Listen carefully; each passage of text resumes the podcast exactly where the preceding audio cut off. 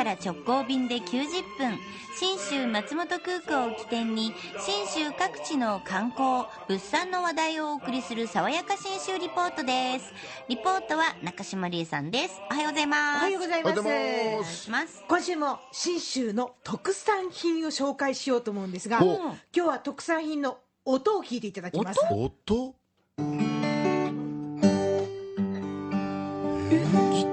正解。アコースティックギターですか、うん、のみならずギター全般で OK です。エレキもそうなんです。えー、えー、実はね、うん、また何を歌いが聞いたことない、ま、聞いたことない長野が。じゃあ教えてあげましょう。日本国内のギターの出荷額のおよそ半分が長野県なんです。えー、そのはち割を占めるのが松本市。えー、今ねいつつのメーカーがあって、どこもいいギター作ってるんですよ。じゃあもうざっくりの計算ですけど、日本に流通してるギター、国内で生産してる よんじゅっパーセント が松本市ってことですか。 よんじゅうはちパーセント ぐらい、えー、ああそうか、そうですね、あの、うん、半分のそのはち割だから、そうよん割ぐらいなんですよ。数学が得意なんでね、えー、すいません、ちょっと出遅れちゃった、ね、すごっ。そのメーカーの中の一つ、ディバイザーというところに行ってまいりまして、うん、一体なぜ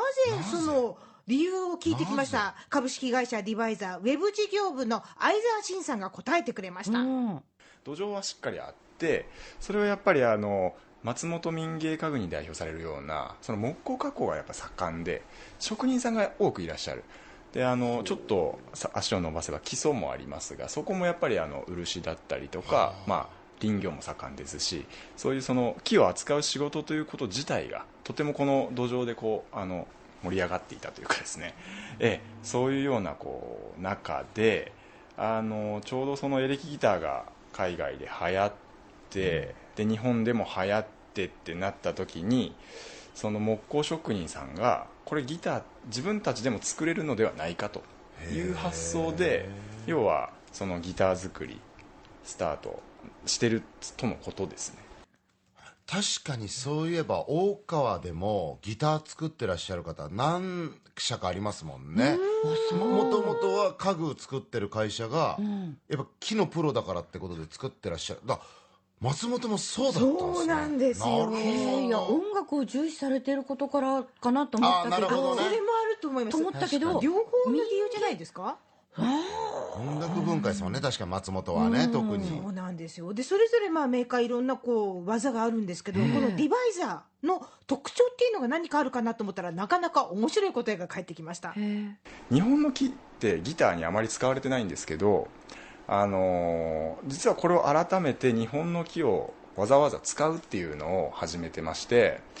要はあの日本の木ってちょっと安物のギターに使われる木だよねっていう話を覆すためのそういうことなんですよ。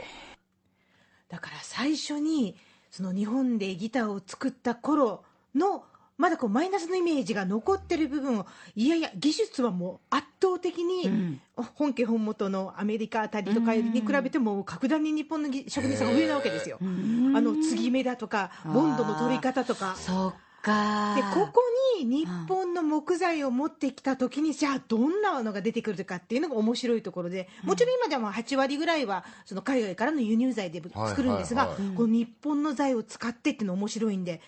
で実際に作ってるその音聞いてみたいですよね。確かに聞き分けられるか。え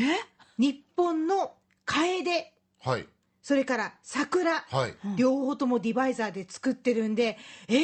聞き分けられるかな。チャレンジしてみましたよ。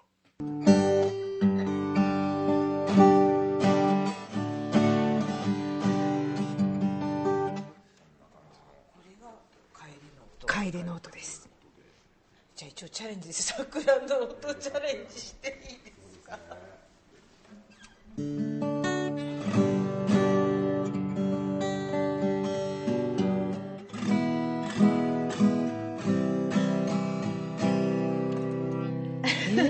え, え桜の方が、あ違う、楓の方が高音が出てるのかな。分かんない。いや分からなかった。分かんない。いやでもやっぱりプロから聞くと全然違いますね。ああやっぱ名工としてやっぱりすぐ分かる。いやもう全然もう音の丸みが違いますね。なるほどね。とこの口が手は出すな。へえ。でも本当に面白くて、で可愛いのがそのピックガードのあたりも桜の花びらの模様にしてあったりとか、ギターってあのネックのところにポジションマークがついてるんですが、これが花びら型になってたり、カエデだとカエデの葉っぱになってたりするわけですよ。めちゃめちゃ可愛い。さらにすごいのがですね、実はあの信州一番悩んでるのがマツクイムシの被害なんですが、これマツクイムシに、まあ、九州と違ってもこう赤松なんですけど、はい、やられちゃうとその倒れないうちに伐採するしかなくなる。そしてなかなか利用も難しくて、あの燻蒸処理っていうのをして、うん、もう捨てるしかない、や燃やすしかないっていう場合もあるんですね。これをギターにしよう、なるほど、というのがディバイザーのやってることで、確かに大きくたくさん必要なわけではないですもんね。ね、家具とかに比べたらね。そうね、そうなんですよ。その赤松ギター、実際に見せてもらうと、あの薄いブルーの色をかけてるんですけど、エレキですけどかっこいい。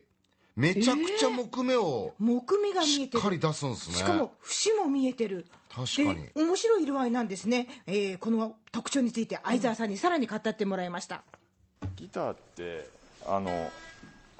本当に木の中でもトロって呼んでますけど、あの本当に綺麗なとこだけ使うじゃないですか、はいはい、なんか例えばこれってその虫が食べた後だったりとか、あとこの色のムラがありますけど、この色のムラってマツクイムシのそのシミ、そういったのももう病気にかかっちゃった木って、そういうちょっとね色が黒くなるんです。これはまああの青を乗せてますけど、乗せた時の入り具合がやっぱり変わってくるんですよね。うん、めっちゃかっこいい。いや、そのなんかこう節とか穴とかがめちゃくちゃかっこよくやっぱり見えますよね。なのでこういう逆にもう見せちまえっつって、うん、面白い一品なんです。あ、でも味があっていいかも。でさらにですね、うん、実は松本城の敷地内にも同じように赤松があったんですけど、マツクイムシにやられて、うん、その材木を使って松本城ギターっていうのを作ってるんです。一本しかないんですけど、あのお城の黒い壁をイメージしてかっこよく仕上がってまして、松本城のイメージですね。いやなんかね、ちょっと高そう。やっぱギブソンとかね、レスポールとかが憧れでね、そればっか見てたけど、やっぱそうですね、日本で音を鳴らすなら日本のギターでいいっすよね。でもね、これね、持ってステージ立ったら。かっこよくないです。絶対かっこいいですよ。っていうかインテリアとしても普通にかっこいいっすね。山口家には似合いますよ、きっと。うちにはもう似合うだろうな。見てよし弾いてよし。いやでも地産地消だね。バイオリンとかは作ってないですか？バイオリンはここは使って、でもウクレレはありますね。はあ、なんかウクレレはディバイザーのウクレレも可愛いんですよ。いやこれ本当かっこいいと思うね。実際にあのショールームに並べて置いてありますんで、見せてももらえますし、工房を見せてもらえます。にじゅう代さんじゅう代の若者がたくさん磨きに磨きに磨いてギターを使ってる様子も見られますんで、楽しみなところでございます。ギターの生産日本一の松本、そして福岡、このにか所は エフディーエー 富士ドリームエアラインズの直行便で結ばれておりますよ。はい、福岡空港から信州松本空港まできゅうじゅっぷん、いちにちに往復なんですけど、さんがつにじゅうくにちからの夏ダイヤはいち便目が朝しちじごじゅうごふん出発、より便利になります。爽やか信州リポート、中島理恵さんでした。